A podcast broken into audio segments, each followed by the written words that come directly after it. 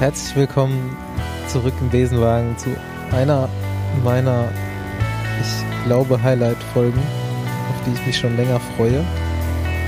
Mit jemandem, den Paul, Andi und ich alle kennen, alle auch schon länger kennen und äh, der sich hier im Besenwagen ein bisschen als Mysterium darstellen wird, zumindest anfänglich. Mal sehen, wie, wie lange jeder braucht, rauszufinden, was genau seine Aufgabe ist im, im Profi-Radsport und ähm, woher er kommt und wohin er so geht. Ich bin Bastian Marx. Mein Name ist Paul Voss. Und ich bin der Andreas Staub. Es passiert nicht mehr so viel. Wir fahren ja jetzt hier mit dem Wagen schon durch die Off-Season in Anführungszeichen. Es werden noch so ein paar Profirennen gefahren oder sind noch gefahren worden. Aber ganz ehrlich, da habe selbst ich nicht mehr so richtig zugeguckt. China, jetzt. ne? Ja. Der Bombi ist äh, Bombi ist groß mal, eingeschlagen. Aber mal gewonnen, ist mal ein paar dabei, Mal Zweiter geworden.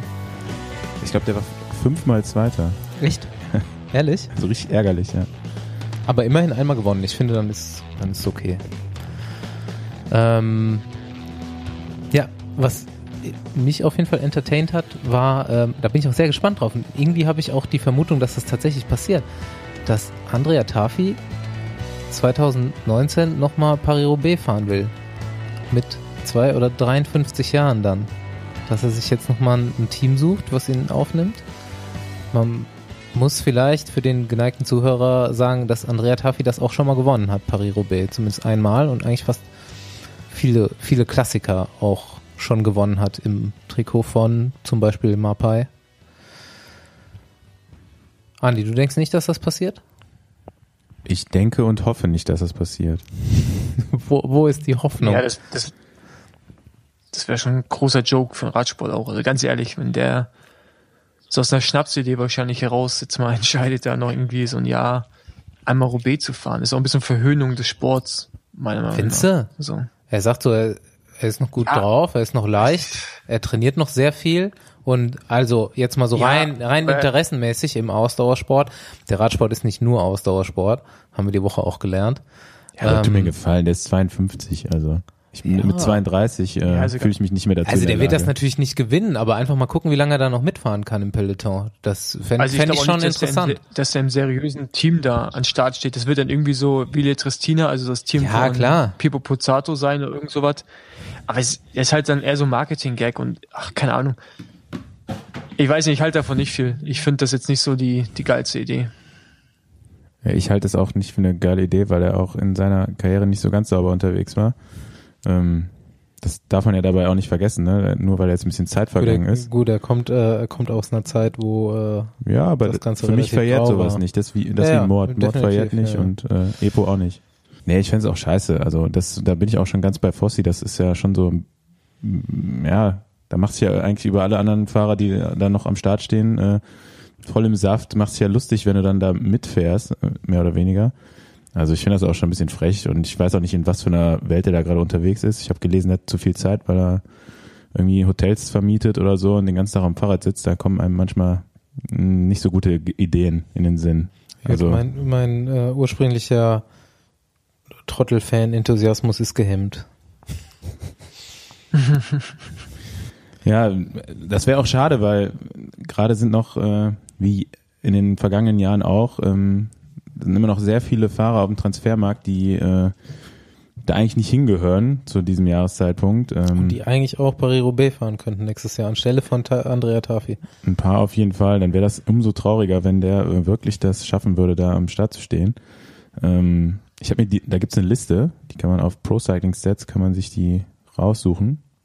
Da stehen jetzt alleine World Tour Fahrer noch 55, die ohne Vertrag sind. Dazu kommen dann noch ungefähr 200 Pro Continental Fahrer, ja, vielleicht ein bisschen weniger. 55 World Tour Fahrer.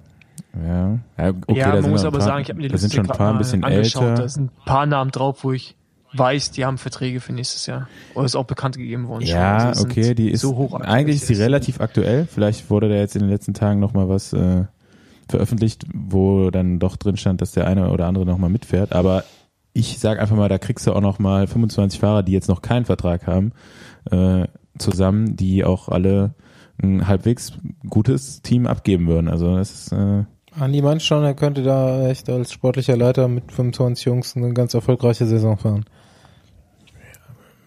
ja, das machen die auch ohne mich. Also, äh, wer, wer das jetzt öffentlich gemacht hat, was eigentlich schon lange ähm, bekannt war, ähm, ist der Toni die Woche, Toni Martin. Äh, geht jetzt offiziell zu Lotto Jumbo. Paul, was denkst du? Wird das, wird das seiner Karriere zuträglich sein? Fantasier mal frei raus. Also ich finde, dass es ein sehr, sehr guter Move ist. Also ich meine, Lotto Jumbo ist ja so ein bisschen, was Sunweb letztes Jahr war oder letzten zwei Jahren. Die haben sich ja echt richtig gut entwickelt und auch gerade im Zeitfahrbereich ja auch einen riesen Schritt gemacht. Und ähm, ziemlich gute Leute im Hintergrund, die da arbeiten. Und ich glaube, für ihn auch so um den Horizont, so in seiner, ja, er ist dann so im Herbst seiner Karriere eigentlich schon fast, zu erweitern und vielleicht auch nochmal, ja, vielleicht einen Schritt Richtung Klassiker zu machen, wenn er noch lernt, Rad zu fahren, richtig. Also Radhandling, dann ähm, glaube ich schon, dass es ein sehr, sehr guter Move für ihn ist. Und ich glaube, die wollten jetzt halt einfach auch ein bisschen Expertise noch einkaufen, was, das, was den Zeitfahrbereich angeht. Kann ich mir gut vorstellen. Also ich meine, billig wird er nicht gewesen sein, auch wenn er sicherlich nicht das Gehalt bekommt wie bei Katusha. Aber umsonst gibt's halt einen Tony Martin auch nicht. Und ähm, ja, das war jetzt eigentlich, glaube ich, schon ein bisschen länger auch so hinter vorgehaltener Hand bekannt, dass er dahin wechselt, als jetzt nicht irgendwie erst gerade vor kurzem passiert. hast du gerade gesagt, er soll nochmal Bikehandling lernen, jetzt mit 33 oder wie alt er ist? Ja, aber hast du dir mal angeschaut, ich glaube, weiß nicht, bei welchem Rennen das war, da hast du ja, also bei der Tour, wie er da stürzt, hinter, da war ja so eine Onboard-Kamera Ja. am Sattel dran, da siehst du, wie er stürzt und denkst du dir, da, also da kann, da kann man drum herum fahren. Ja, Ja, ich wusste auch Und- nicht, wo er da nicht- in dem Augenblick hin wollte. Hätte Das ich jetzt auch gedacht. nicht gewusst, ja. Also da dachte ich Ja. mir so, man hat das schon öfter gehört, aber da war nichts zu machen. Ja. Ähm, Und dann der Sturz, wo er alleine vorne raus war beim Rennen und dann in eine Linkskurve. Nee, weiß nicht, wie man da so reinfahren kann. Da, da kannst du nur wegrutschen. Vielleicht soll er paar, war kann er ein paar Crossrennen fahren jetzt. ich mal wollte gerade sagen, die Niederländer sind ja auch ganz gut im Cross aufgestellt. Vielleicht machen die im Winter jetzt mal so ein Trainingslager. Oder Fossi, du kannst ihm noch was Mann. zeigen. Ja, klar. Da spricht der Sprecher mit seinem Trainer. Ja, gehört doch auch zum C-Trainer-Lehrgang bestimmt. Bikehandling. Das gehört definitiv, das gehört übrigens wirklich dazu. Ne? Ja, der zweite interessante Transfer, der jetzt doch noch bekannt gegeben worden ist, obwohl er eigentlich vorher schon dementiert worden ist, ist ja Fernando Gaviria. Geht jetzt Ist dementiert worden. Ich, mir war das eigentlich die zwischendurch, ganze hat Zeit, äh, Quickstep gesagt, Ja, der nee, nee, der bleibt schon. Okay. Ja. Und jetzt geht er doch für drei Jahre zu United Emirates. Da bin ich echt Ja. mal gespannt. Also, so gut- wie ich das jetzt gelesen habe, geht er auch alleine eingekauft. dahin, ne? Also Ja. ohne seinen Richese. Da bin ich echt mal gespannt, wie der äh, sich in dem Team da zurechtfindet, so ohne seinen Paradeanfahrer, der den ja wirklich, äh, ja, der muss ja echt bei der Tour nicht mehr viel machen, außer vorbei, vorbeifahren muss er auch nicht, der ist ja dann rausgegangen, aber äh, ich bin echt gespannt, ne? Also der ein oder andere Sprinter, der von Quickstep weggegangen ist, der hat sich ja ohne das Team nicht mehr so gut zurechtgefunden. Irgendwie schaffen, schafft das Team Quickstep ja immer ihre Sprinter so gut zu lancieren, ob das jetzt ein Viviani ist oder Gaviria. Und äh, ich bin echt mal gespannt, wie der sich in den nächsten drei Jahren dann schlagen wird und wer ihm da so zur Seite gestellt wird. Ne? Wie ich vorhin schon angedeutet habe, kommt jetzt zu uns in den Wagen einer von äh, drei Leuten, auf die ich mich besonders gefreut habe, schon länger, ähm, weil wir auch äh, sehr, sehr geplant äh, mit unserem Besenwagen unterwegs sind und die, die Gäste, die wir so einladen, auch äh, schon vor sehr langer Zeit und immer wieder besprechen. Äh, das ist der Hendrik. Ähm, der Hendrik ist ein Bekannter von uns allen äh, auf verschiedene Weisen und verschieden lang schon. Ich glaube, ich kenne ihn am kürzesten von uns allen dreien. Ähm, Andi, sag mal, sag mal du, wer der Hendrik so ist und was der Hendrik so macht oder versuch das mal so ein bisschen anzureißen. Ich, ich nehme schon mal vorweg, Hendrik ist sowas wie ein Trainer in einem ganz schön großen Radverein. Ja, der Hendrik heißt mit äh, vollem Namen Hendrik Werner. Da werden ihn vielleicht schon viele von unseren Hörern kennen, weil er auch ein berüchtigter äh, ja, Konkurrent oder Legende auf der Rundstrecke in Nordrhein-Westfalen und äh, vielleicht sogar in ganz Deutschland geworden ist. Oder aus Strava Top Ten Listen auch. Ja. Ähm, ja, Henrik kenne ich jetzt, ich überlege gerade, das müsste dann ja 2005 müsste das gewesen sein. Da war ich, glaube ich, im letzten Juniorenjahr und gegen Ende des Jahres äh, ging es dann darum, in welchem Team ich denn in dem U23-Bereich äh, starten werde. Und zu meiner ja, letzten Vertragsverhandlung musste ich dann, oder musste ich, durfte ich mich dann mit dem zukünftigen Teamchef beim Rundstreckenrennen in Essen, wenn das, wenn ich das richtig in Erinnerung habt. Bis Der- jetzt der- kann ich mich auch noch nichts erinnern. Weiter. Und zwar äh, habe ich meinen ersten Vertrag damals beim Team Akut unterschrieben und äh, habe mir dann gleichzeitig das Rennen da auch vor Ort angeguckt und stand dann da schon mit den Jungs, von denen kannte ich ja einige schon persönlich, Gerald Ciolek, Arthur Geig, die waren ja hier aus Köln schon. Und äh, Mitya Schlüter war damals auch schon, ähm, der ein Jahr älter ist als ich, bei dem Team Akut, wo dann auch Henrik Werner mit dabei war. Und kurz vorm Start äh, kamen dann alle da zusammen und ich, mich kannte ja da noch keiner, alle waren so in guter Laune, weil das war, glaube ich, das Rennen von unser, eurem Sponsor damals, war ein großes Ding für euch. Und dann standen da alle nochmal, irgendwann kam dann nochmal so ein Zeitpunkt, wo sich alle so ein bisschen konzentrieren wollten auf den Start und auf einmal gab es einen riesen Knall und dann kam noch einer und da sind Henrik äh, beide Trinkflaschen geplatzt, weil die voll bis oben hin mit Sprudelwasser waren. Und da äh, habe ich dann zum ersten Mal äh, bewusst Henrik Werner kennengelernt. Und das war, das habe ich seitdem nicht vergessen. Da dachte ich mir nur so, ah, das könnte auf jeden Fall auch ein lustiges erstes U23-Jahr werden. Knalleffekt. Ja, cool. Das, äh, das ist witzig. Ich war jetzt echt gespannt, was du hier über mich erzählst, aber äh, ich glaube, das passt und trifft mich ziemlich gut. Gibt es tausend solcher Geschichten. Genau. Ich kenne noch Deutsche Bahn-Geschichten von Hendrik Werner. Gibt es einige. Äh, mir, mir, mir wurde er als, oder hast du dich, glaube ich, selber als Hendrik Werner von Bremen vorgestellt. Von Vladiria oder von wem? Von Bremen. Von Bremen. Ja, ich meinte, Weil du da im? Verein gefahren bist oder Ah, ja, so, genau. ja. Genau. Ja, nee, aber solche, solche Geschichten ist mir auf jeden Fall öfter passiert. Ich bin auch mal in rund um Düren, da erinnere ich mich noch, da bin ich in die Spitzengruppe geraten. Das ist für mich eigentlich ziemlich untypisch, weil am Anfang geht's da direkt einen Berg hoch. Und da hatte ich mir einen Mix aus Leitungswasser und ich wollte Zitrone reingeben, habe halt Zitronenkonzentrat 20-fach konzentriert als Schorle damit reingegeben und habe mich quasi durch einen Schluck aus der Spitzengruppe rauskatapultiert. also das kann ich auf jeden Fall gut beschreiben. Ja. Ja, dann äh, Oh Mann. sind wir dann im nächsten Jahr zwar keine Teamkollegen geworden, aber sind ab und zu mal ein Radrennen zusammengefahren und da äh, habe ich dich dann auch nochmal anders kennengelernt, nämlich als ziemlich äh, starken Rennfahrer auch tatsächlich. Ja. Und äh, du bist ja jetzt Das aber war nicht. da, glaube ich, 2,6, oder? Müsste das Ach gewesen stimmt, da, sein. kann, da kannst du auch noch 2006. was zu sagen. Ne?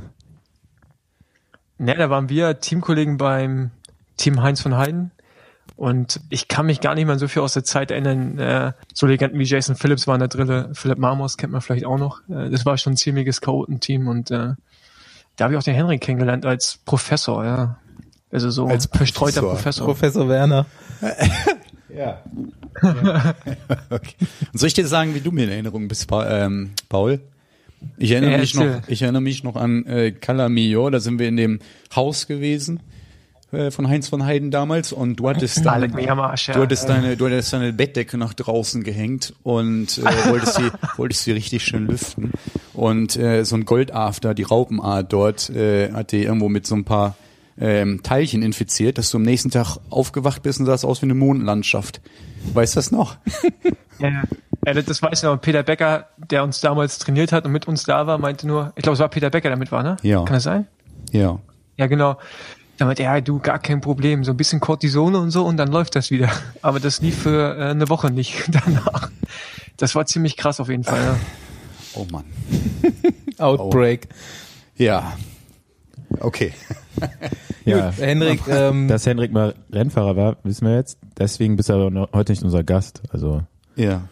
erstmal bist du unser Gast und da, darauf habe ich mich auch schon sehr gefreut, dass du jetzt auch wirklich gekommen bist, weil du warst schon ganz am Anfang, als wir den Besenwagen quasi ins Rollen gebracht haben, äh, ganz oben auf unserer Liste, weil du äh, bist, wie du bist und natürlich auch, weil du mittlerweile einen ganz coolen Job im Radsport machst.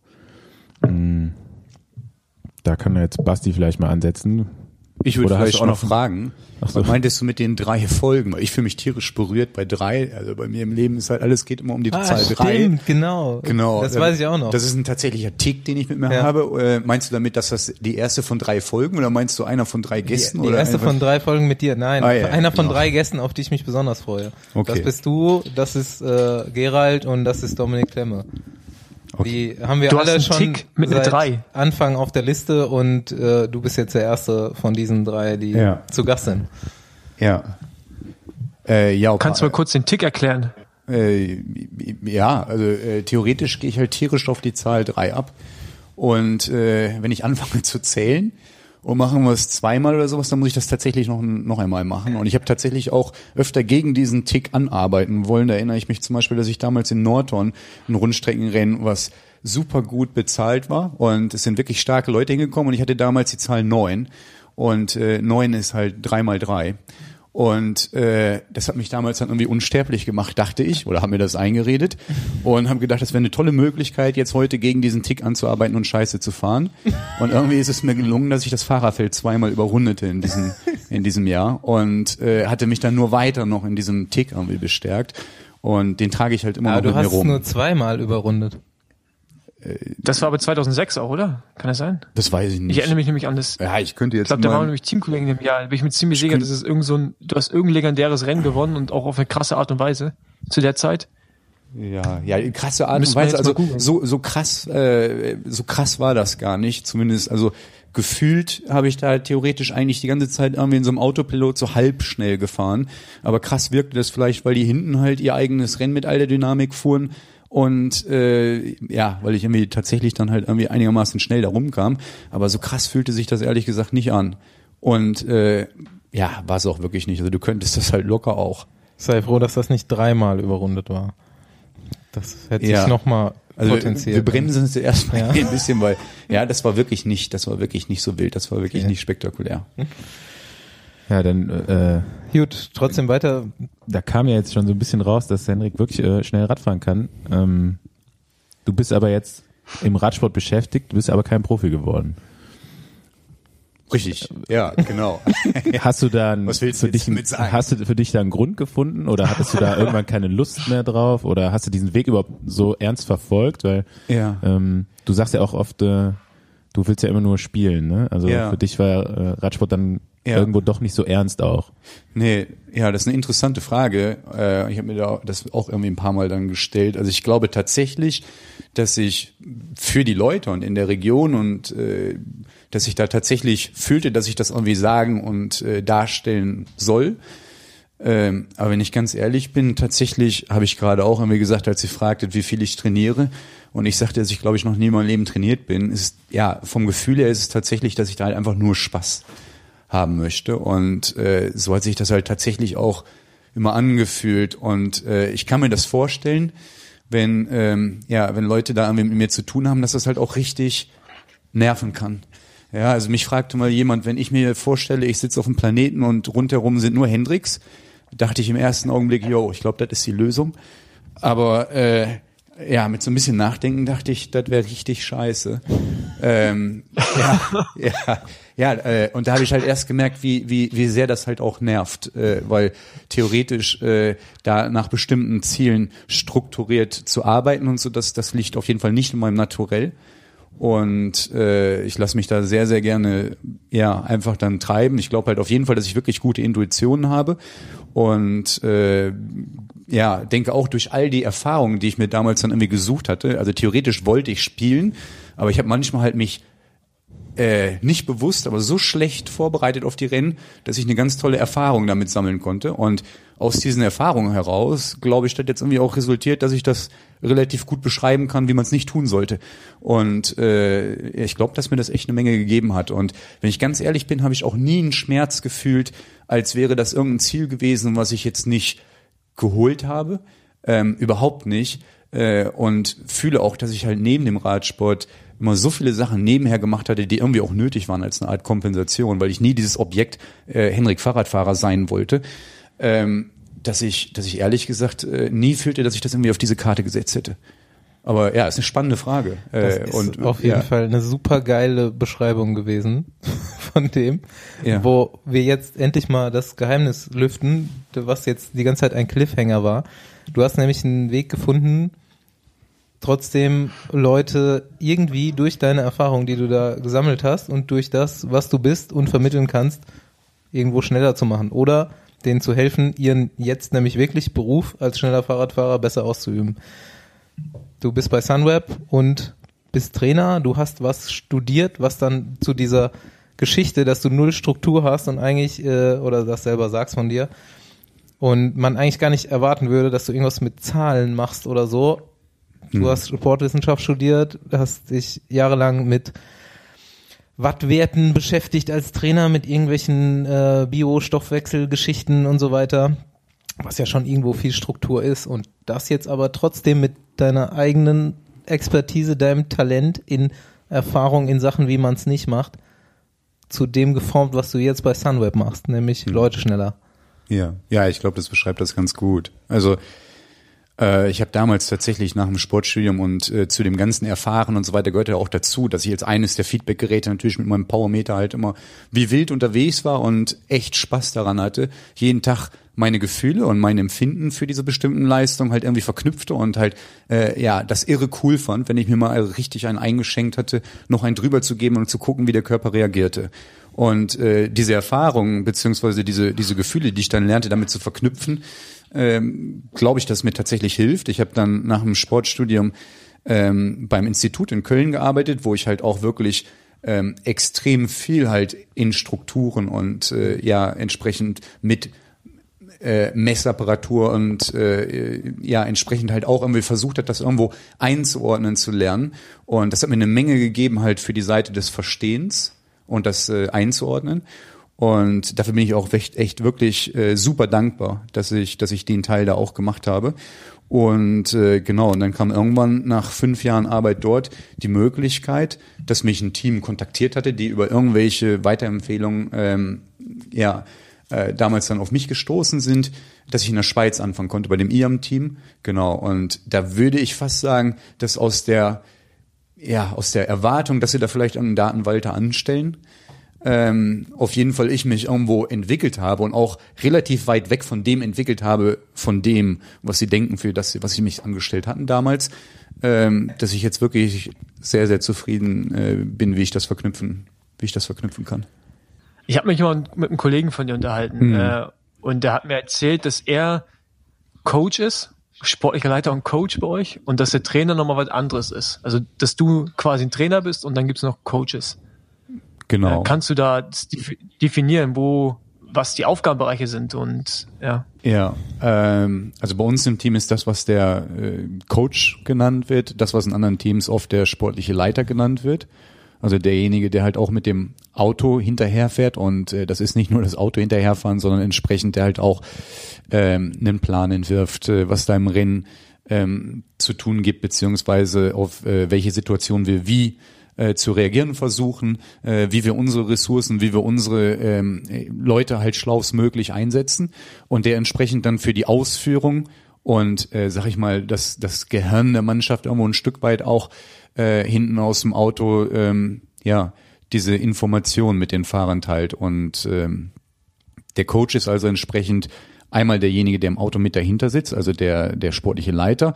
Und auf der anderen Seite ist natürlich auch jemand, der dem Fahrer ähm, für alle Dinge, ähm, sage ich mal, äh, logistische Angelegenheiten, äh, pers persönliche äh, Geschichten, ähm, Renneinsätze, ähm, ja, weiß ich, vielleicht äh, bestimmte Schwierigkeiten und sowas, die der Fahrer irgendwie gerade außerhalb des Radsports erlebt, äh, aufnimmt, äh, mit dem Fahrer zusammen, ähm, ja, begleitet äh, und äh, entsprechend halt die Knüpfstelle mit dem Fahrer zum Team ist. Und der Trainer, ähm, also nochmal, ich bin halt entsprechend beides und ich sehe halt auch, dass ich mehr bin als nur der Trainer.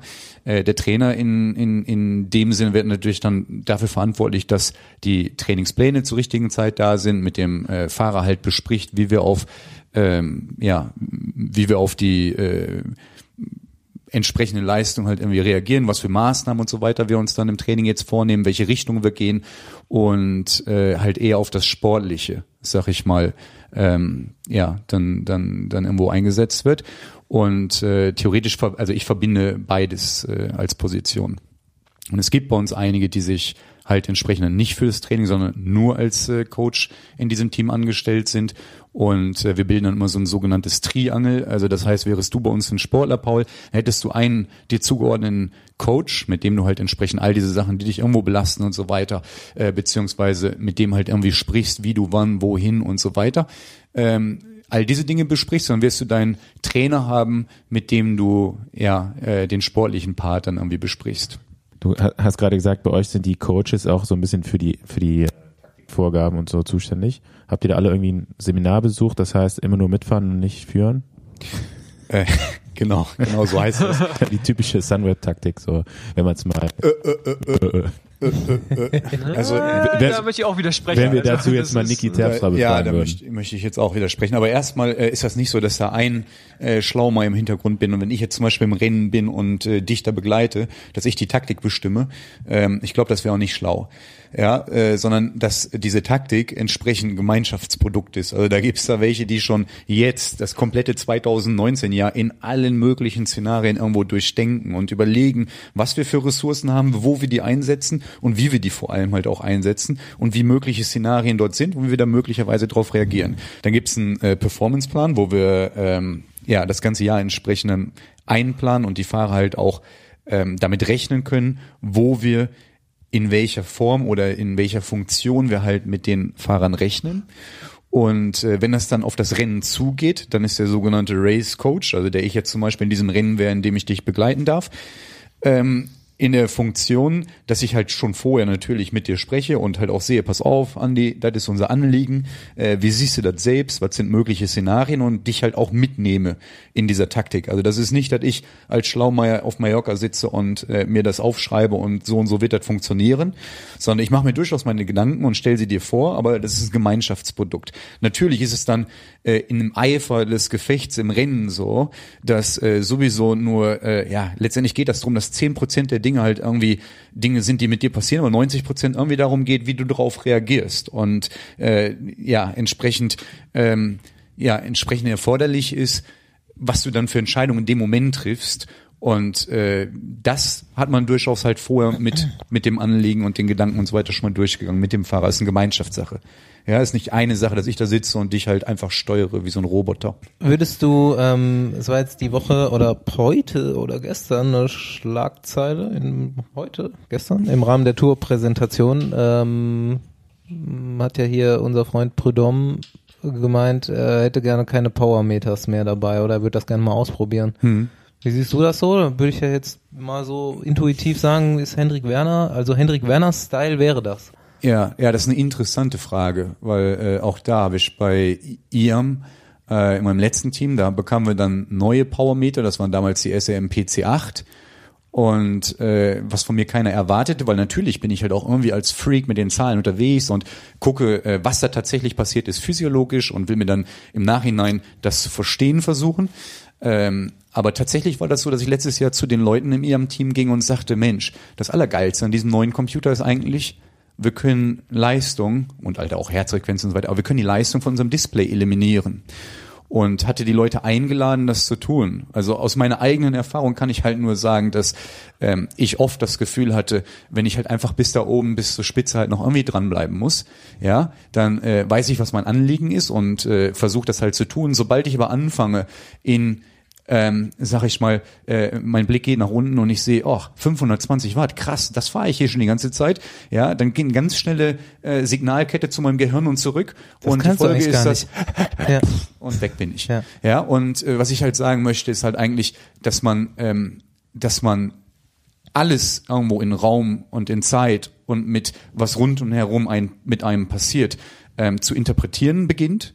Und äh, entsprechend, wenn du eine Leistung auf deinem Fahrradcomputer siehst und die mit einem Gefühl verknüpfst, äh, wirst du halt auch ein bestimmtes Mindset entwickeln. Also wenn du jetzt in Köln-Mülheim bei dir zu Hause einen 10 Kilometer Lauf startest und nach zwei Kilometern und fünf Minuten pro Kilometer fühlst du dich scheiße, dann wirst du wahrscheinlich, oder es fühlt sich, fühlst irgendeinen Schmerz im Bein, wirst du wahrscheinlich die Laufgeschwindigkeit etwas reduzieren. Das gleiche Gefühl bei der gleichen Geschwindigkeit bei Kilometer 8 von 10 würde wahrscheinlich dazu führen, dass du sagst, ey, leck mich am Arsch, das ist nicht mehr lang und gibst richtig einen drauf. So, was es also heißt, ist eine Interpretation in äh, Raum, in Zeit, was du vorher erwartet hast und sowas findet halt immer statt. Und äh, ich hatte damals gesagt, ich entwickle mit euch den äh, Bumblebee-Mode, also den Hummel-Modus und so machen das halt auch echt einige Fahrer bei uns. Äh, die Hummel, die weiß halt auch mit ihren Flügeln und dem äh, ja, Körpervolumen halt eigentlich nicht, dass sie nicht fliegen können sollte. Ja, aber weiß nicht und tut's. Und äh, ja, entsprechend fahren und das kann ich auf jeden Fall sagen. Also Tom, der fährt auf jeden Fall ganz hier im Hummel-Modus durch das Feld. So geil. Ja.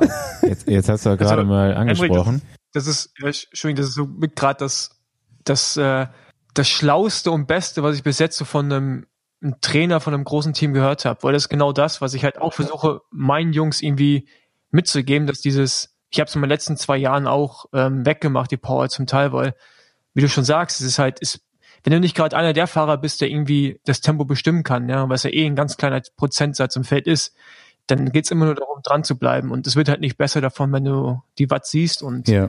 dieses Gefühl zu haben, Hm. welche Watt du oder was in deinem Körper passiert, das verlernen halt ganz, ganz viele Nachwuchsfahrer auch gerade, weil diese Powermeter immer weiter runtersacken in den Altersklassen. Ja.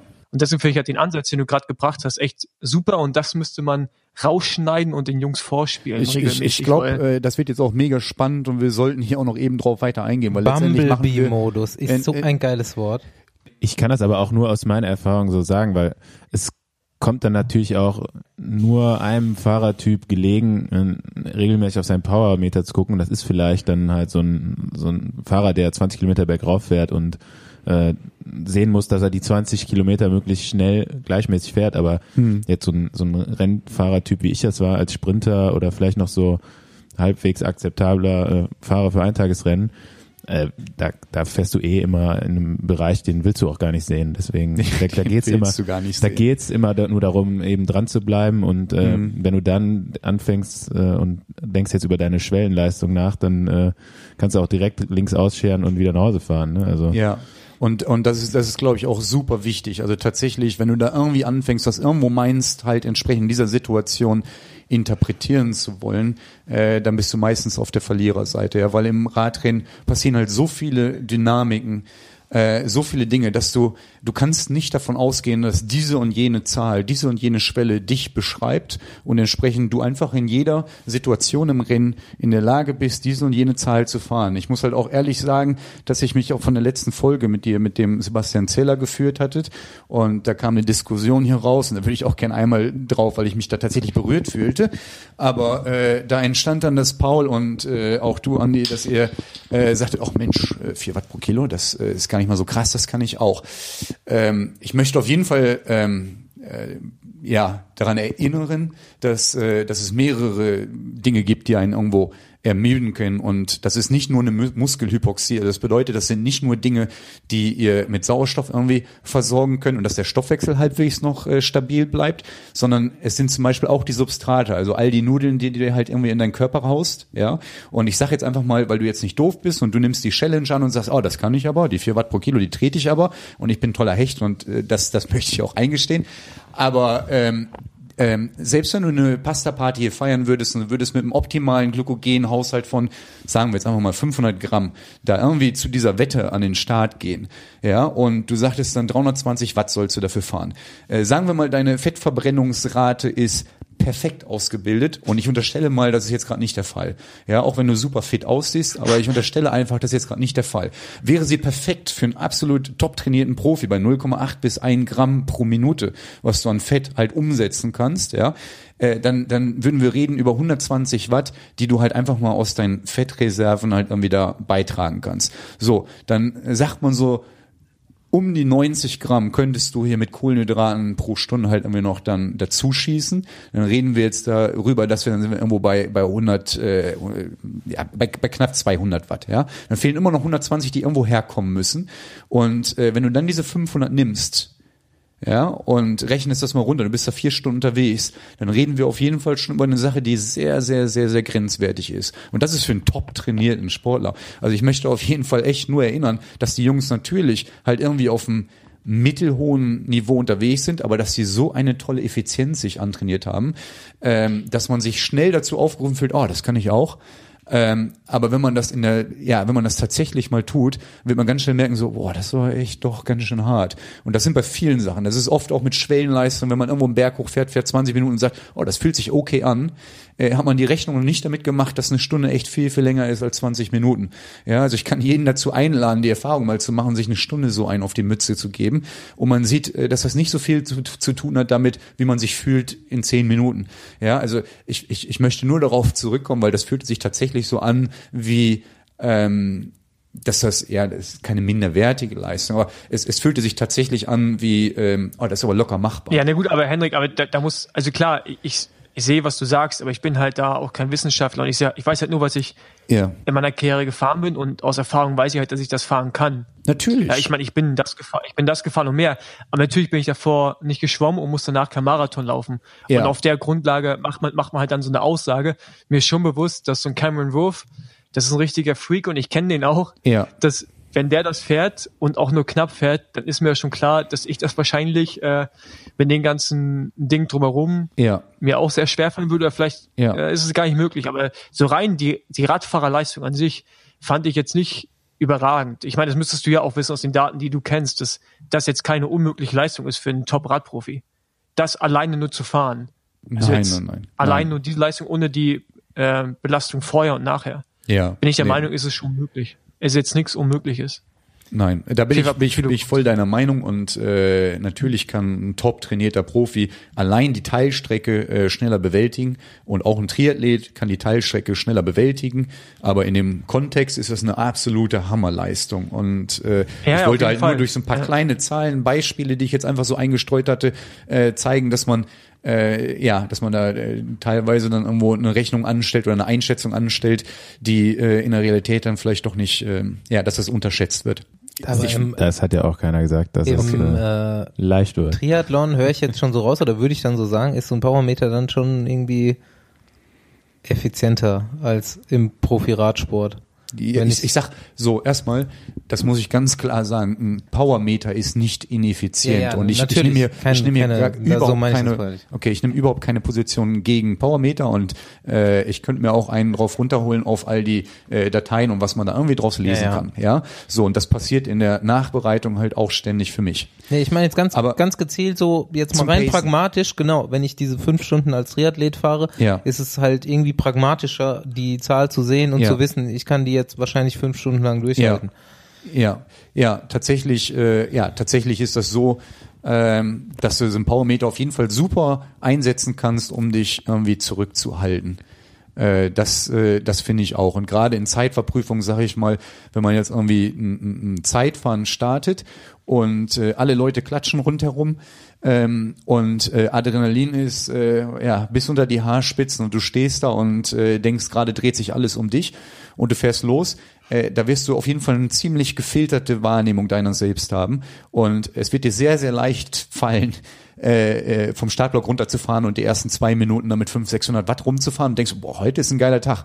Ja, und Kenn da würde ich auf jeden Fall dazu aufraten, zu sagen so, Mensch, äh, äh, warte mal eben, weil äh, diese Rechnung, die du jetzt gleich noch bezahlen musst, die kommt halt auf jeden Fall. Ja, ja. Und äh, ja, die, die, äh, die solltest du auf jeden Fall im Hinterkopf halten und dafür ist das gut, sich einzubremsen. Aber wozu ich, und da, da wären wir jetzt nochmal wieder bei dem, was wir gerade sagten, wozu ich wirklich aufrufen möchte, ist, ähm, eine Leistung und die Zahl, die dich beschreibt, die ist nicht immer für dich so gegeben. Und eine Leistung, eine, eine Schwelle, die du von 300 Watt irgendwo fahren kannst, heißt nicht, dass du die 300 Watt zum Beispiel berg runter, dass du die berg hoch, dass du die in der Fläche überall gleich fahren kannst. Heißt auch nicht, dass du die immer im Rennen, egal ob am Anfang oder am Ende halt irgendwie fahren kannst. Und von daher äh, möchte ich halt einfach nur dazu ähm, aufrufen oder ermutigen, dass du dir auf jeden Fall einen Plan machst, wie du diese Sachen angehst. Und das wäre ein Pacing im Ironman, äh, ja, wo das natürlich relativ steady abläuft, aber das ist auch von Einzelzeitfahren bei uns der Fall, dass du dir auf jeden Fall Gedanken machst, wo du wann deine Ressourcen reinschmeißt. aber dass du auf jeden Fall deine Intuition und deine Gefühle nicht außer Acht lässt. Das ist nicht nur eine Computerzahl, die du als Roboter auf die Straße gibst, sondern am Ende äh, kommt das und das raus. Ich meine, das ist, wissen wir ja alle irgendwie, dass es dann so den Moment gibt, wenn alles halbwegs ganz gut gelaufen ist, dass man sich dann im Kopf nochmal den Platz frei machen kann.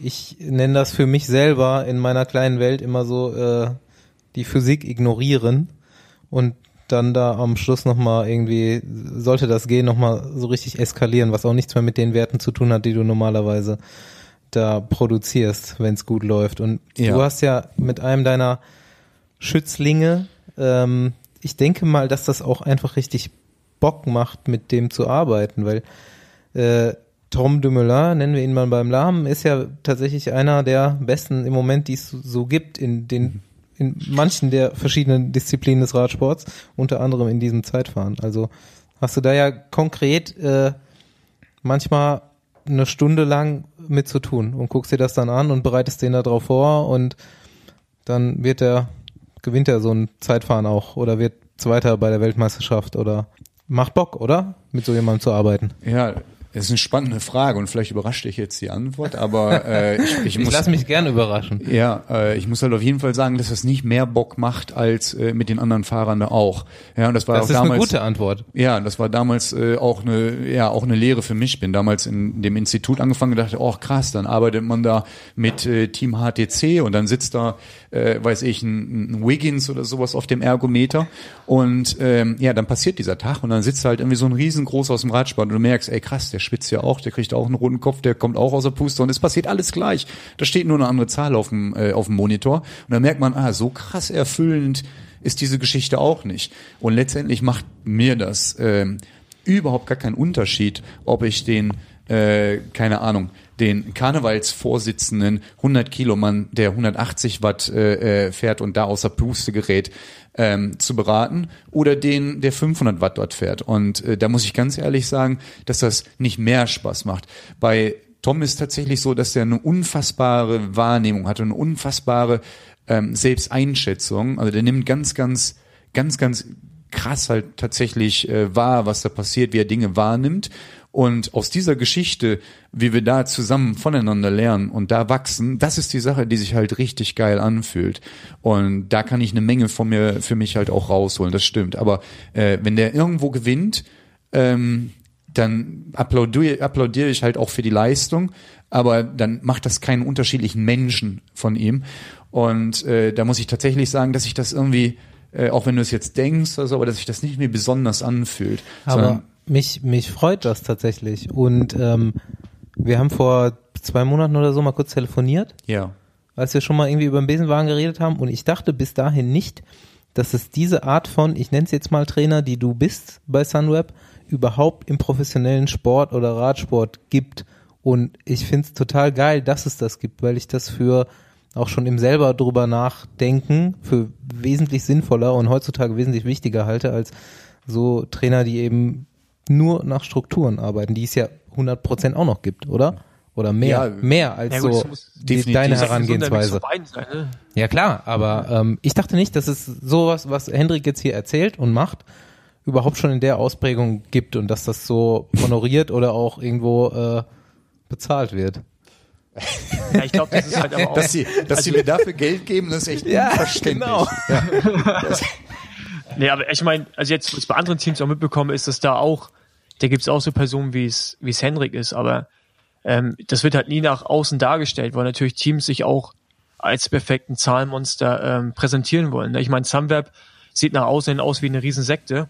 Und dann Ja, hörst du jetzt und das ist von das Problem, finde ich von- auch. Die Leute nehmen von das, Dumoulin, dass da viel nach Gefühl gemacht wird. Und das ist halt so eine Sache, die kriegst du als normaler äh, ja, Radsport-Fan gar nicht mit, dass da viel mehr mit Gefühl auch noch äh, im Hintergrund gearbeitet wird, als rein nur mit den Zahlen. Und äh, Das Wort- das ist halt das Orts Interessante daran. das Wort Roboter hast du gerade benutzt, ja. Ich nehme das so wahr, dass viele Leute, die jetzt so Radsportfans sind, nicht so tief drin sind, die die Fahrer halt als Roboter wahrnehmen und auch denken, dass sie so gesteuert werden wie Roboter.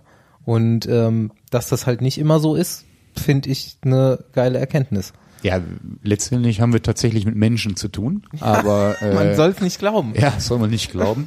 Und ähm, es gibt halt auch super verschiedene Menschentypen und es gibt halt auch welche, die super kalkulierend, berechnend, äh, zurückhaltend sind, die jetzt irgendwie so einen Typen haben, der jetzt irgendwie anfängt wie, ey, wie hast du das jetzt gefühlt und so weiter, äh, entsprechend gar nicht so damit umgehen ähm, wollen und mein Potenzial zum Beispiel auch so weit nicht ausnutzen würde, dass ich jetzt nicht sagen würde, äh, ich bin auf jeden Fall der letzte Schrei da für jeden oder so. Ne? Das, das, das, das kann ich auf gar keinen Fall sagen. Also Das, hab, ehrt, das ehrt dich, so bist du. ja, ja, genau. Und ich, ich glaube halt tatsächlich, dass ähm, also wenn, wenn ich jetzt irgendwie beschreiben würde, dass was, was, beim was für einen Trainer halt super wichtig ist, würde ich schon sagen, dass da ähm, natürlich die Wissenschaft eine große Rolle spielt, um das halt alles zu verstehen, dass Erfahrungen äh, super wichtig sind, aber dass entsprechend Intuition, das Gefühl auch eine wichtige Komponente ist. Und letztlich ist meine Meinung, wenn du dann noch mit dem Fahrer einen Klick hast, also der Fahrer quasi, du da irgendwo ein Buy-in, äh, du eine Vertrauensbasis mit ihm ähm, aufbaust, ähm, dann ist das eine funktionierende oder eine gelingende Beziehung, wo sich halt echt super, super tolle äh, Dinge dann irgendwie unvermeidbar irgendwie draus entwickeln können. Und äh, ich bringe auch immer oft das Beispiel, ähm, wenn wenn, wenn du tatsächlich das gleiche Anliegen verfolgst und halt auch verstehst, warum du dir heute halt so einen einschenkst, warum du diesen ganzen Scheiß dir heute halt antust, dann wird das auch eine ganz andere Anpassung mit sich tragen, als wenn du einfach nur, oh scheiße, ich habe jetzt viermal gemacht, ich muss aber fünf noch einmal und äh, fertig ist.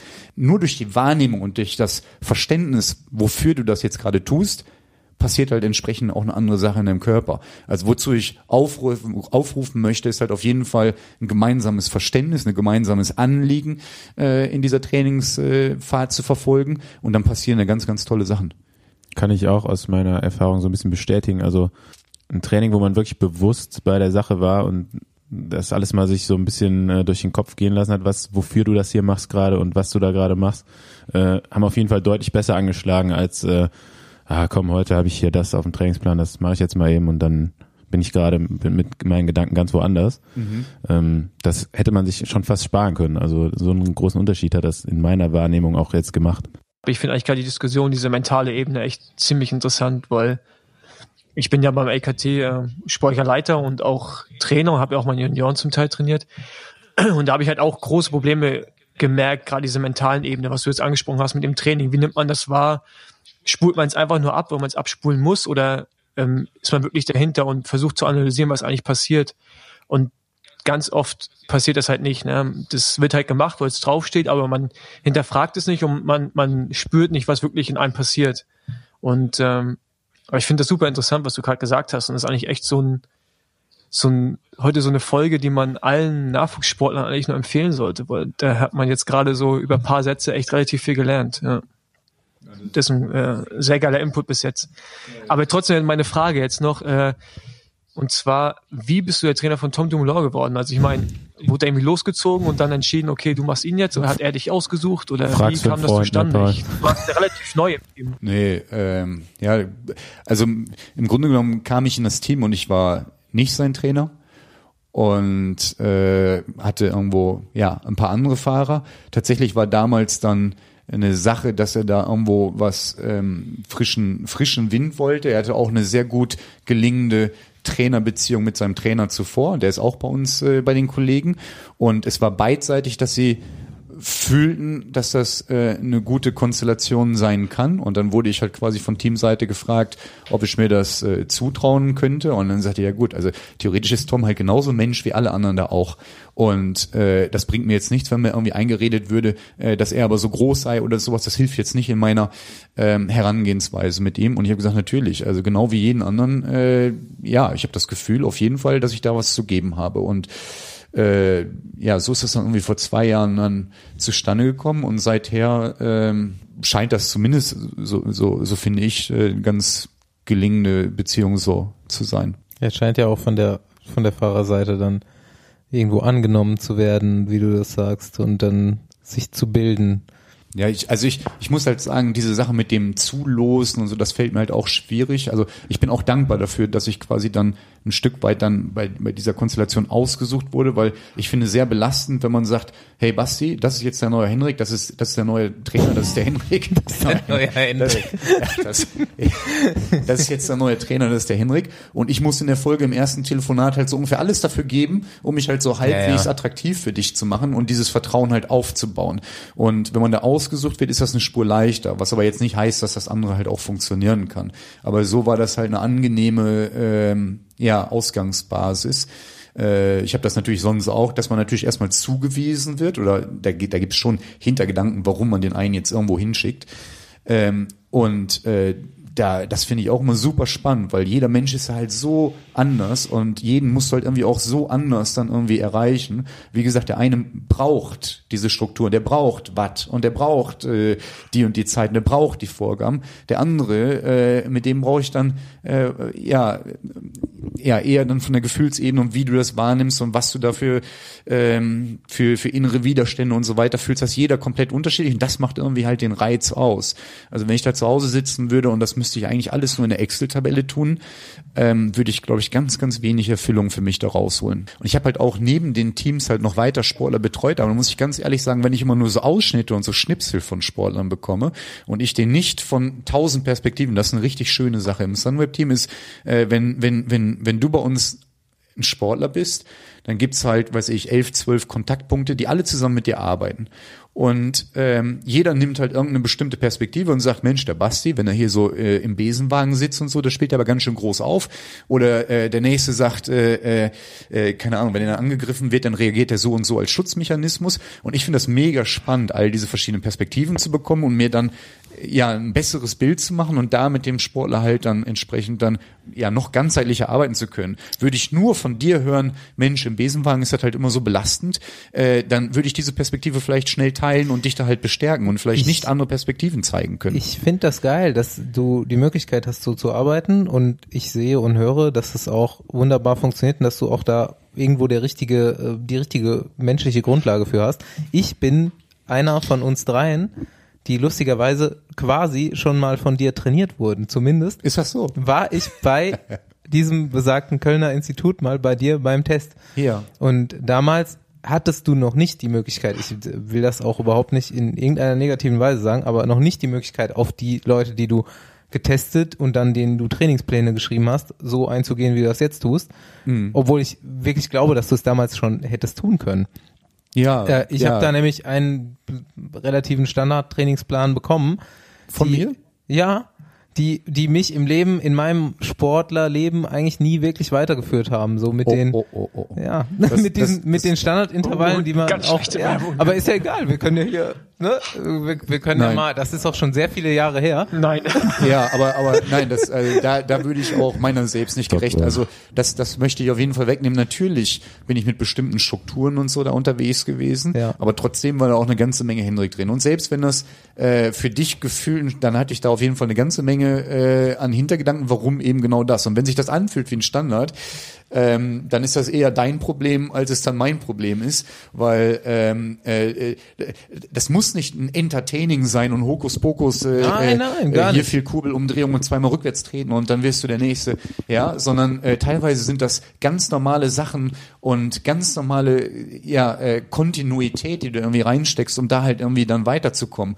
Und letztendlich tue ich das halt als Trainer dort auch. Im Grunde genommen begleite ich die Fahrer und das sind nicht immer nur Hokuspokus-Sachen. Hier braucht keiner warten, dass ich sage, hier äh, 40, 20 und dann ist die Welt geändert. Ja, sondern das sind tausend Wege nach Rom, aber durchaus äh, bin ich eine Perspektive oder ein Spiegel für dich, dass ich aufpasse, pass auf, Basti, aber ähm, Jetzt gerade mit all den anderen Stressoren, du sitzt du auch noch im Besenwagen, das raubt auch seine Energie, aber wird das gerade ein bisschen wenig, reduziere an dieser Schraube. Ja, also reduziere jetzt dein Training ein bisschen, weil diese aufregende Folge im Besenwagen, die kostet halt auch sein bisschen. Ja, oder da erholst du dich dann vielleicht nicht so riesengroß. So, und ähm, da, da bin ich dankbar, dass ich jetzt ähm, noch mehr mit dem Menschen halt zu tun haben kann. Ähm, aber es stimmt nicht, als dass ich da irgendwie ähm, irgendwie leicht mit umgegangen bin. Äh, ich habe teilweise sogar noch viel, viel mehr Zeit gebracht, gebraucht, wenn ich nicht genug Information hatte. Du hattest halt auch nicht, äh, damals nicht die Möglichkeit, irgendwas davon abzunehmen. Äh, nochmal Rückfragen zu stellen und so weiter. Ja. Basti ist meine, aber auch ein ja- ganz spezieller Typ. Genau, Bei Basti dem funktioniert nur ein- eine Trainingsmethode und das sind spezieller 30 Typ. Sekunden Neurotraining. Okay, ja, aber also ich möchte dir nur geben, ich habe das aus, äh, ja, ich habe das aus einer Position von Liebe und äh, dir gegenüber genau, tatsächlich also- gut gemacht und ich bedauere da gar nichts. Ich ja? wollte auch gar nicht auf Okay. das raus, was du da in dieser Session gemacht oder gesagt hast, sondern Ja. dass du damals nicht die Möglichkeit hattest, auch in diesem, das muss jeder Amateursportler, ja. so wie ich das bin, ähm, geht in diese in diese Situation rein. Also ganz viele äh, Ja. kaufen sich ein, eine Leistungsdiagnostik bei einem Trainer, wie du es Ja. bist, warst, Ja. und äh, geben da wirklich Geld für aus und lassen sich dann oh, ganz oft, so wie ich das damals auch gemacht habe, eben einen Plan, einen Ist-Zustand von Ja. sich zu bestimmen, Ja. worauf du ja auch schon oft ähm, heute ähm, angespielt hast, dass du dann irgendwie Werte bekommst, Ja. die ähm, die aber nicht die absolute Realität sind, ja. Nein, aber, aber dafür musst du, genau, dafür musst du mit der Zeit ein Gefühl aufbauen für dich. Richtig. Du musst Wahrnehmung schaffen, du musst auch dann, wenn du eben ein Sunweb-Profi bist, hast du die äh, Gelegenheit, das ganz oft wieder durchzuspielen, deine Gefühle dazu zu äußern und eben Wahrnehmung für diese einzelnen Leistungen, Zahlen zu schaffen und da Ja. mit vielleicht auch Gefühle und Intuitionen zu verbinden. Natürlich. Und das hast du als dieser Amateursportler eben nicht. Und da will ich vielleicht an die, an die Hobbys, die Amateure da draußen, die das öfters mal machen, auch, ah, ich will eigentlich gar nichts appellieren oder sagen, aber so eine Leistungsdiagnostik ist für viele zielführend, aber für manche auch total schwachsinnig. Nochmal, also diese Zahlen sind nicht immer ähm, jeden Tag für dich das gleiche. Wenn ich jetzt hier aus dem Besenwagen von einer leckeren Schokolade esse und äh, fahre dann entsprechend äh, eine bestimmte Leistung, kann das ein ganz, ganz anderes Gefühl für mich sein, als hätte ich vorher halt jetzt irgendwie nur Schnitzel oder sowas bekommen.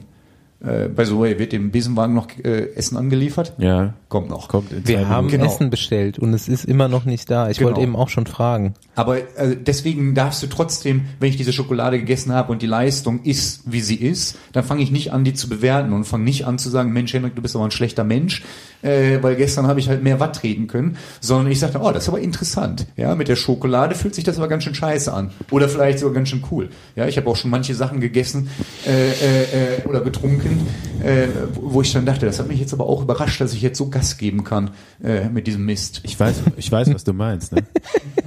Karneval vor ein paar Jahren. Ne?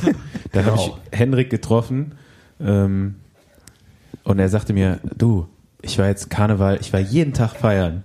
Henrik ist nämlich ein ganz großer Karnevalsfan, Ja, stehe ich. obwohl er kein geborener Kölner ist. Ähm, Ja. War jeden Tag feiern und sagte dann auch noch, ich bin auch jeden Tag Rad gefahren. Also ich war feiern und bin Rad gefahren und es ging super. Also ich Und konnte jeden ich Tag richtig voll schnell gearbeitet. fahren. Und da dachte ich mir nur so, vielleicht äh, kommt da noch mal eine Quittung. Die kam aber auch und ich habe sie auch, ich habe sie auch genossen und ich habe sie auch verdient, das kann ich dir sagen. Aber das ist auch super interessant, dass du das sagst, weil ich habe tatsächlich volle Kanne Rad gefahren und dadurch, dass ich dann immer noch halt äh, ja äh, so glücklich und so drauf war, Hey. äh, bin ich damals mit dem Lars Teutenberg immer zusammengefahren, habe ich sogar Leistung gebracht, die ich eigentlich gar nicht kann. Sagte, hier häng dich hinten dran, ich fahre jetzt hier eine Stunde 350, 360 irgendwas. Äh, kostet die Welt, kostet nichts. Und, äh, äh, und das Witzige ist, ja, du hast jetzt heute Nacht halt Nudeln gegessen und äh, Eiweißshake getrunken und ich habe halt, äh, ich bin gerade wach geworden und ich hatte das nicht. ja, Hast, hast ein Mettbrötchen und zwei Kölsch gehabt. ja, ja, ja. Ne, ich esse meistens nicht, wenn ich so viel trinke. Äh, ich, keine Ahnung, ich habe da gar keinen Hunger. Ich trinke halt dann noch Zwei mehr. Bier sind auch eine Mahlzeit, ne? Ja, wie du schon sagst, aber ich habe danach halt äh, eine so derbe Rechnung bekommen, habe halt drei, vier Tage mit 40 Fieber im Bett gelegen, äh, dass ich dir auf jeden Fall recht geben muss. ja, und äh, ja, ich, also ich, ich, ich mache das meistens, ich meinen Fahrern erzähle ich da immer irgendwie von so einem Energiekonzept von Frau Birkenbiel. Ich finde das halt so schön, dass ich sage A, B, C, D und E. A sind autonome Energien, das sind automatische Sachen, die da äh, äh, furzen, kacken, schlafen, atmen. Äh, wenn du nicht krank bist, kostet das eigentlich wenig Energie, aber sobald du eine Männererkältung hast, das raubt richtig. Ne? Das ist wahrscheinlich wie schwanger sein. Dann B ist, wer bin ich und was kann ich eigentlich? Und äh, wenn man da so mit sich selbst halt gut im Reinen ist, raubt das wenig Energie. Wenn man da ganz schön hadert, kostet das halt auch. C, Chrono, Zeit. Äh, was muss ich alles tun? Muss jetzt zum Besenwagen und äh, äh, äh, hab morgen dann schon wieder äh, ein Telefonat morgen früh und so weiter. Ähm, äh, das raubt halt auch seine Energie. D durchführen, ich muss mir irgendwie meine Zähne putzen, musste extra hier hinlaufen, äh, der Besenwagen hat mich nicht aufgepickt. Und äh, all solche Sachen, das kostet halt auch seine Energie und dann bleibt halt immer noch E für Entdecken, Entwickeln, für meine eigene äh, Weiterentwicklung. So, wenn ich aber auf allen Fronten halt irgendwie was frage, ja, dann äh, kippt dieses System. Wenn man das Radfahren auch noch als Riesenbaustelle hat und nebenher halt super, super viel in seinem Leben schon energieraubenden Sachen hat, dann würde ich teilweise dazu appellieren, das eher kompensierend mit einem anderen Wert zu bestücken, als dass ich da auch noch was Bestimmtes ableisten muss und vielleicht, so sagt eine alte Müllers Weisheit, zu viel zerreißt den Sack, äh, zu, ja, vielleicht das alles irgendwie zum Überkippen bringe und äh, da halt wirklich ein bisschen, bisschen größer drauf gucke. Andi und ich und andere Menschen waren letzten Samstag dezent trinken. Und Kann ich, vorkommen. ich nehme das auf jeden Fall eigentlich immer so wahr, dass ich dann, und ich mache das auch wie du, meistens fresse ich mir dann nachts noch irgendwas rein Mhm. und morgens esse ich dann nichts, weil ich halt auch gar nicht will, setze mich aufs Rad und fahre dann irgendwie schneller als sonst. Ja. Und das ist auch an Werten festzumachen. Ja. Hast du eine biologische Erklärung dafür? Ja, als, als Schmerzpuffer und dann für den Blutfluss und äh, ja, Ah ja, Ja. Hypertrophie, tatsächlich, Das, ja. das funktioniert aber auch nur am Tag unmittelbar danach. Der, Nee, also der ich- zweite Tag ist die Hölle. Ich war ähm, m- Sonntag und Dienstag war ich auch noch ein bisschen besser als sonst, dann wieder nicht mehr, aber kann ja an vielen ja, aber Faktoren das, liegen. Pro- also das, das klappt auch wirklich nur für kurze Koms und für vielleicht für ein Kriterium und selbst da möchte ich nicht aufrufen, sowas zu tun. Ja. Aber äh, also äh, die Rechnung geht für Straßenrennen nicht auf. Ja, also äh, das, was man dann Flüssigkeitsverlust und so weiter irgendwie noch mitbringt und so weiter, das, äh, das geht auf jeden Fall nicht auf. Aber manchmal sind das schon ganz andere, ganz kleine Sachen der Erwartungshaltung. Und ich habe auch schon zum Beispiel mal eine Nacht vorher nicht getrunken, aber ich hätte ein nettes Mädel kennengelernt und äh, hatte diese Nacht halt nicht so viel geschlafen und kam halt irgendwie dann nach Dortmund-Brakel, das war ein 140 Kilometer langes Rennen und äh, haben mich da dann eingeschrieben und hörte dann die Leute vor mir sagen, Mensch, scheiße, mein Müsli war heute Morgen aus, da musste ich dies und dies essen. Und dann war die Welt für die so ungefähr unter. Und ich dachte, Mensch, das sind Riesenprobleme. Ja, ich, ja also ich, ich bin halt immer noch wach und, äh, äh, ja, und äh, bin in diesem, in diesem Und du hast schon eine Vorbelastung hinter dir auch, Ja. eine ausgiebige. ich, ich hatte einfach nur so wenig Erwartungshaltung an dieses Rennen, äh, dass ich halt irgendwie nach fünf Kilometern mich mit damals mit diesem Stefan Kohn für die nächsten 140 Kilometer in dem Rennen in der Spitze befand und die ganze Zeit überrascht war so, wo kommt das jetzt her? Ja, äh, also theoretisch kannst du eigentlich oft echt wirklich viel, viel mehr als du denkst. Aber äh, Ermüdung beginnt dann echt immer irgendwie zentral, ja. Und äh, also ich, um das Ding zu Ende zu bringen, unten in der letzten Kurve bin ich halt tatsächlich dann irgendwie in Eisenbahnschienen gefahren, obwohl ich diese Kurve 14 Mal vorher gefahren bin. Aber dieses Mal war sie dann irgendwie gefährlich und habe dann halt zwei Kilometer vor Ziel halt äh, ja nicht mehr weitermachen können. Aber ähm, die die Leistung, die dahinter stand und äh, meine Lehre, wie ich da halt ohne die Erwartung halt entsprechend funktionieren konnte, das war auf jeden Fall beein beeindruckend. Und es ist auch spannend, dass ich da jetzt irgendwie äh, für mich dazu ergründe. Ja. Hast du noch Kontakt zu ihr? Nein, nein. Doch, ja klar. Also ich, äh, ich ja, Aber anders. ich, ich ja, ich schreibe ich schreibe tatsächlich, ich schreibe tatsächlich äh, immer mit allen. Also ich habe ich ich würde ich würde ich, Ist wie Paul. Ist wie Paul. nein, aber ja. Ach, macht was ihr wollt. Ja, also, ich, nein, also äh, Ich glaube, es kann sich jeder schon, schon ein Bild davon machen mittlerweile. ja. Der Lieferservice ist da. Ja, Paul, komm doch auch zum 11.11. hier runter nach Köln. Ja, wir sind alle hier. Das wann sowieso ist denn der 11.11.? Am 11.11. sind sowieso alle halt, ne? Hörer Aber was ist eingeladen. Das ist ein Wochenende, oder? das ist ein Sonntag. Nee, das, das, das Problem ist, Henrik, ich mach gerade, ich gerade einen Trainerschein, C-Trainerschein. Aber bis jetzt habe ich noch nichts gelernt. Das war irgendwie alles. Ich habe das Gefühl, ich habe mich da reingesetzt, habe den alten Männern ein bisschen was erzählt, so aus der Profizeit, woraus die was gezogen haben. Aber bis jetzt war das alles ein bisschen, äh, ja, weniger produktiv. Ja. Ich hoffe, da wird noch besser. Ja, aber da kannst du doch mal Fragen stellen, dann, äh, dann kommt da ganz oft was für dich auch. Na gut, aber dann, dann stellst du Fragen und dann sagen die dir, ja, wir sind so und so viele Kilometer gefahren. Dann frage ich, warum macht ihr das nicht mit Zeit? Dann sagen sie ja, ne, weil der BDR schon seit 1960 mit Zeit, äh, mit Kilometern arbeitet. Dann frage ich, warum ändert ihr das nicht? Ja, weil der BDR das so macht. Und äh, die schlagen halt das Trainingssysteme und komplexe Sachen vor, die irgendwie noch, keine Ahnung, wie viele Jahrzehnte alt die sind. Und Ja. sobald du im U23-Bereich reingehst, kannst du ja von nichts mehr irgendwie gebrauchen, weil da keiner mit Kilometer arbeitet. Also das ist, also so, so banale Dinge, weißt du, so ganz simple Sachen einfach. Ja. Und das ist so Hatte ich aber auch noch bekloppt. bei äh, meinem, dem letzten Profiteam, wo ich war, da musste ich auch noch erklären, dass Kilometer ja auch nicht gleich Zeit sind und Kilometer in Südafrika ähm, auch schneller gefahren werden in der Gruppe als äh, alleine hier in Köln zum Beispiel. Und dann ging es immer noch darum, äh, warum ich denn jetzt nur fünf Stunden gefahren bin und nicht 150 Kilometer. Und die, die Gruppe da mit äh, acht Leuten irgendwie komplett geradeaus einen 32er Schnitt fährt und halt oder 33er Schnitt und halt noch nicht mal fünf Stunden auf der Uhr hatte, aber die 180 Kilometer irgendwie mehr gezählt haben. Ähm, das ist nicht nur äh, beim C-Trainer-Lehrgang in, wo machst du denn? Das ist egal, wo du den machst, du kriegst überall das gleiche erzählt, weil das vom BDR so ein Ja. Standardprotokoll ist, dass sie runterraddern und Aber die, das ist, äh, Paul, und das Schlimme, nicht, das Schlimme ist, Ja. das Schlimme ist, der B, also der, den B-Trainer, den machst du ja, also jetzt, da, wo ich jetzt sitze in dem Kurs, da machen Leute ihren B-Trainerschein, also die hören sich das an, was ich mir anhöre. Und da fragst du, ey, wenn du dann B-Trainerschein bekommst, dann bist du ja eigentlich schon relativ kompetent. Also ich meine, viele Bundestrainer in Deutschland haben ja nicht mal irgendwie einen B-Trainerschein. Ja, also dass du mehr Erfahrung hast, das ist, äh, glaube ich, außer Frage. Aber ich tue mich halt immer schwer mit dem Wort Wissen, weil das ist halt tatsächlich eine Illusion. Da, es gibt kein Wissen, weißt du? In Ja. Ein, ein Jahr sind Kohlenhydrate Ja, mega hip, das nächste Jahr sind die total out und du kannst für das stehen, was du erfahren hast, du kannst für das stehen, woran du, wofür du stehst, aber es gibt nicht die Wahrheit. Äh, es gibt nicht so und so läuft das. Und wenn du mit, mit dieser Haltung auch Leuten gegenüber trittst und die haben nur einen kleinen Zweifel, dann wirst du die verlieren. Ja, und wenn du von deiner Erfahrungshaltung aus ähm, Leute ansprichst, dann kannst du eine Menge erreichen. Wenn du denen sagst, nee, so und so ist das und Zeit ist falsch oder Kilometer sind falsch, dann wirst du die verlieren.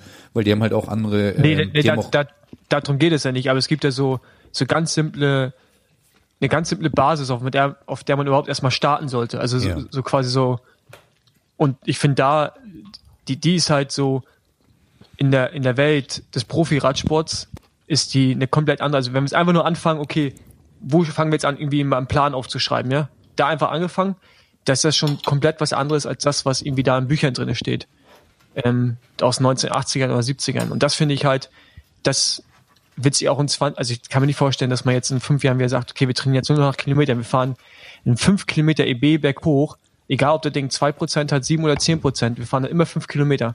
Einmal ist es zehn Minuten lang, das andere Mal ist es 30 Minuten lang, ist egal, aber fünf Kilometer.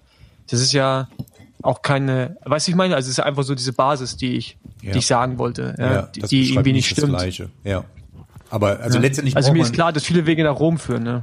Genau, und letztendlich braucht man schon irgendein System, äh, also brauchst eine Gleichmäßigkeit oder eine Regelmäßigkeit, dass du da halt irgendwie, ähm, ja, doch dein, deine Trainingsladung da irgendwie reinpackst. Du musst dich manchmal irgendwie aus Balance bringen und in einen Diskomfort, dass der Körper sich darauf halt wieder anpasst. Und äh, ob du das jetzt in so beschreibst oder so beschreibst, ist letztlich scheißegal. Ja, und äh, welche Art von Stressor das ist, ob das jetzt zum Beispiel ist, dass du sagst, ich habe wenig gegessen, also ich habe wenig Kohlenhydrate gegessen und bringst dich dann halt substrattechnisch dann irgendwie in Unkomfort. Du fährst bei Hitze und bringst dich halt irgendwie durch die Hitze halt irgendwann später in Unkomfort. Du äh, fährst auf Höhe und äh, durch die Sauerstoffverfügbarkeit äh, Verfügbarkeit oder die, ja, die geringere bringst du dich in Diskomfort. Oder was auch immer. Äh, ihr könntet sogar drüber philosophieren, ob äh, ein schlechterer Zustand durch Alkohol vorher äh, auch eine höhere äh, gefühlte Anstrengung mit sich bringt. Und in der Folge, wenn man den Stressor irgendwann wegnimmt und mal nüchtern fährt, dass man dadurch dann eine Anpassung erfährt. Aber äh, letztendlich geht das darum, dass du halt äh, dich selbst in Unkomfort bringst auf welchem Bereich halt auch, ne, also was auf welchem Bereich auch immer, aber auf äh, für dein Ziel, auf, auf, auf diesem Bereich, in diesem Bereich, der äh, dich da aus Balance bringst und der Körper entsprechend sich denkt, äh, das will ich nicht wieder und ich werde jetzt ein bisschen besser. Ja, und äh, genau, le- ja. Äh, Von daher ist dann letztlich scheißegal, in welcher Metrik äh, du das jetzt misst. Haupt, Hauptsache, du misst irgendwie auch das Gleiche und äh, vergleichst Äpfel mit Äpfeln. Hör mal, Paul, wofür brauchst du den C-Trainer überhaupt nochmal? Wenn du sagst, du bist einfach nur Sportleiter und trainierst Leute und dann äh, immer so ohne Schein ist halt, klingt besser. Also es bringt mir, glaube ich, nichts. Also mir persönlich bringt's gar nichts. Also ich ähm, lege da momentan keinen Wert drauf. Ich glaube echt, dass erst dieser A-Trainerschein mich auch vom Wissen wesentlich weiterbringt. Ich glaube, so eine Unterhaltung mit Henrik jetzt hier beim Podcast, da habe ich mehr gelernt als äh, ja, keine Ahnung, bei fünf solchen Lehrgängen, aber das ist halt, äh, ja, ist einfach ein Schein, den du hast, ja. einfach ein Titel. Wir sind ja schön am Essen und ähm, erinnern uns jetzt alle mal an, an Musik, die wir gerne hören. Ja, äh, da finde ich auf jeden Fall jetzt gerade super gut. Und das ist halt immer, wenn irgendwie, keine Ahnung, hier so ein Trubel im, im Besenwagen ist und ich möchte einen Cut haben und einfach zurück in das ganz normale Leben, dann würde ich mir Escape und den Pina Colada Song anmachen. Der Pina Colada Song, jawohl. Ja, und ich glaube, den würde ich mir halt auch anmachen, wenn ich eine harte Intervall-Session auf der Rolle gefahren bin und danach denke, äh, jetzt zurück ins normale Leben ist doch alles gar nicht so schlimm und dieser Schmerz, äh, den habe ich mir auch ausgesucht. Diese Woche würde ich auf die Interval-Playlist Cats and Dogs Rave History raufsetzen. Bei mir wird's Recovery, wobei ich jetzt niemals 90 Minuten KB auf der Rolle fahren würde. Ge- Generell würde ich auch keine 90 Minuten auf der Rolle fahren. Neun, vielleicht neun. So, das wäre so Zeitfahrprogramm, Zeitfahr, Warmfahrprogramm für mich gewesen. Neun Minuten. Ähm, ich mach mal natürlich dann auf die Recovery Playlist Popcorn mit Silence. Gut, ähm, ich mach was fürs, äh, fürs Schnellfahren, in, Intervall mit, ich denke dran, dass ich Rennen fahre, mit Killing in the Name von Rage Against the Machine. Oh wow. Oh wow. Ähm, nee, dann zu äh, Tipps in anderen, anderen Bereichen des Lebens. Wir machen Social Media, wir sind aber offen für alles. Ich habe schon gesagt, Bücher, Filme, alles kann raus. Ähm, und Hendrik meinte, ihm fällt auf jeden Fall was ein. Was kannst du empfehlen Genau. an Erfahrung? Äh, ich würde auf jeden Fall ähm, den Felix Klemme, den würde ich auf jeden Fall empfehlen. Der hat eine mega wichtige, ja, oder bedeutende äh, Funktion jetzt zuletzt für mich gehabt. Ich fühle mich, als wäre ich jetzt gerade irgendwie auf so einer ganz spannenden Reise zu mir und aus mir. Und der hat mich eigentlich in zehn Minuten so weggehauen mit zwei Fragen zu mir ähm, ja, zu mir selbst. Und äh, daraus hat sich so viel ergeben. Ich finde sein Buch, das ist neu, bin raus, das möchte ich auf jeden Fall empfehlen. Und äh, das finde ich absolut, obwohl ich es noch nicht gelesen habe, aber schon aus dem Vertrauen zu ihm heraus, finde ich das absolut empfehlenswert. Und das sage ich aus allertiefstem Herzen. Ich würde gern äh, ja, keine Werbung machen. Ich würde gerne aufmerksam machen auf einen jungen Sportler, einen Rad, Radfahrer. Der ist gerade in China unterwegs und hat da meiner Meinung nach relativ beeindruckend einen Massensprint gewonnen bei der Tour of Hainan. Der heißt Lukas Carstensen und ähm, ist letztes Jahr noch bei dem Embrace the World Team gefahren und fährt mittlerweile für das Team Bike Aid und ähm, ja, fährt halt auf der ganzen Welt Radrennen. Ist halt nicht so die der typische Rennfahrer, äh, den man hier so aus Deutschland kennt. Diesen halt Typ Rennfahrer müssen wir vielleicht auch irgendwann mal beschreiben, weil es gibt ihn ja schon öfter. Und Carstensen scheint ein erfolgreicherer äh, Ja, also Vertreter dieser Gattung hat zu da sein. gerade vor ähm, ja schon namhaften Fahrern äh, eine Etappe gewonnen. Das muss man erstmal schaffen und ähm, den kann man sich angucken. Der Account auf Instagram heißt auch einfach Lukas Carstensen. Und es macht es halt interessant, weil er halt nicht nur in Europa so klassisch die Rennen fährt, sondern auf der ganzen Welt und äh, dem kann man einfach mal folgen. Also ich muss sagen, ich bin auch echt ein bisschen Fan von dem. Ich habe den jetzt dieses Jahr bei ein paar Rennen gesehen und auch Münsterland Giro war da vorne in der Spitzengruppe den ganzen Tag. Und das war hinten ein richtiges Männerrennen. Also da, die haben ja angefangen, 100 Kilometer vom Ziel schon alles auseinander zu ruppen. Quickstep und äh, Bora. Und ähm, der hat vorne die Spitzengruppe überlebt, dann auch die Windkante. Und ich glaube, der wird noch Siebter oder Achter dann im Sprint. Ähm, also der ist echt ein extrem starkes Rennen gefahren. Und äh, ja, also der hat auf jeden Fall auch richtig Potenzial. So ein guter Weltenbummler auf jeden Fall. Ich schlage heute auch mal ein Buch vor, weil ich mir schon dachte, dass äh, Henrik das in irgendeiner Weise auch macht. Und ähm, ich äh, schlage das Buch oder äh, empfehle das Buch äh, Domestik von Charles Vegelius. Ähm, was ein Radsportbuch ist, erstmal ganz flach, aber was mal so ein bisschen eine andere Perspektive aus so einem Peloton beschreibt. Nämlich die eines Helfers, der in seiner kompletten Profikarriere, die echt eigentlich ganz namhaft war, kein eines Rennen gewonnen hat und da trotzdem dann irgendwie mit sich selbst das ausmachen musste, dass das ein Erfolg war alles. Mal reinlesen, wer Bock hat auf Bücher. Ja, auf Radsportbücher. Dann auch noch auf Radsportbücher, ja. Ich glaube, unsere Hörer haben mit Radsport nicht so viel am Hut, aber man kann es mal ausprobieren. So, Henrik, jetzt erklär mir doch mal bitte, warum ich mich bitte auf eine Rolle setzen soll. Was ist am Rollefahren bitte? Plädoyer. Ich kann dir vielleicht Also, da, da sind schon so viele Bitte dabei, hast du gemerkt? Ich kann mich gar nicht, äh, ich weiß gar nicht, was da jetzt kommen soll. Ja, äh, ja, erstmal muss da eigentlich als, als ganz große Basis muss erstmal was von dir kommen und das ist auf jeden Fall dein Anliegen oder dein Drive, äh, wofür du dir überhaupt auf die Mütze gibst. Und äh, wenn das dann irgendwie da ist, und äh, da gehe ich mal von aus, dass es auch in bestimmten Zeiten und äh, so auf jeden Fall da war, äh, dann ist das auf jeden Fall eine, eine, eine riesengroße Chance auch darauf zu trainieren. Ich möchte nur ähm, ermutigen, das halt auch zu tun, habe kann super tolle Erfahrungen teilen mit Fahrern, die in bestimmten Zwangspausen halt auf diese Rolle halt dann zurück mussten. Eine Sache, was ich oft erfahren habe und was halt oft irgendwie halt auch daran hindert, ist, dass dein Gehirn, sobald du dem irgendwie ein paar Sekunden Zeit gibst, alle Ideen aufbringt, warum Rolle jetzt nicht cool ist. Und so auch deins und so auch meins.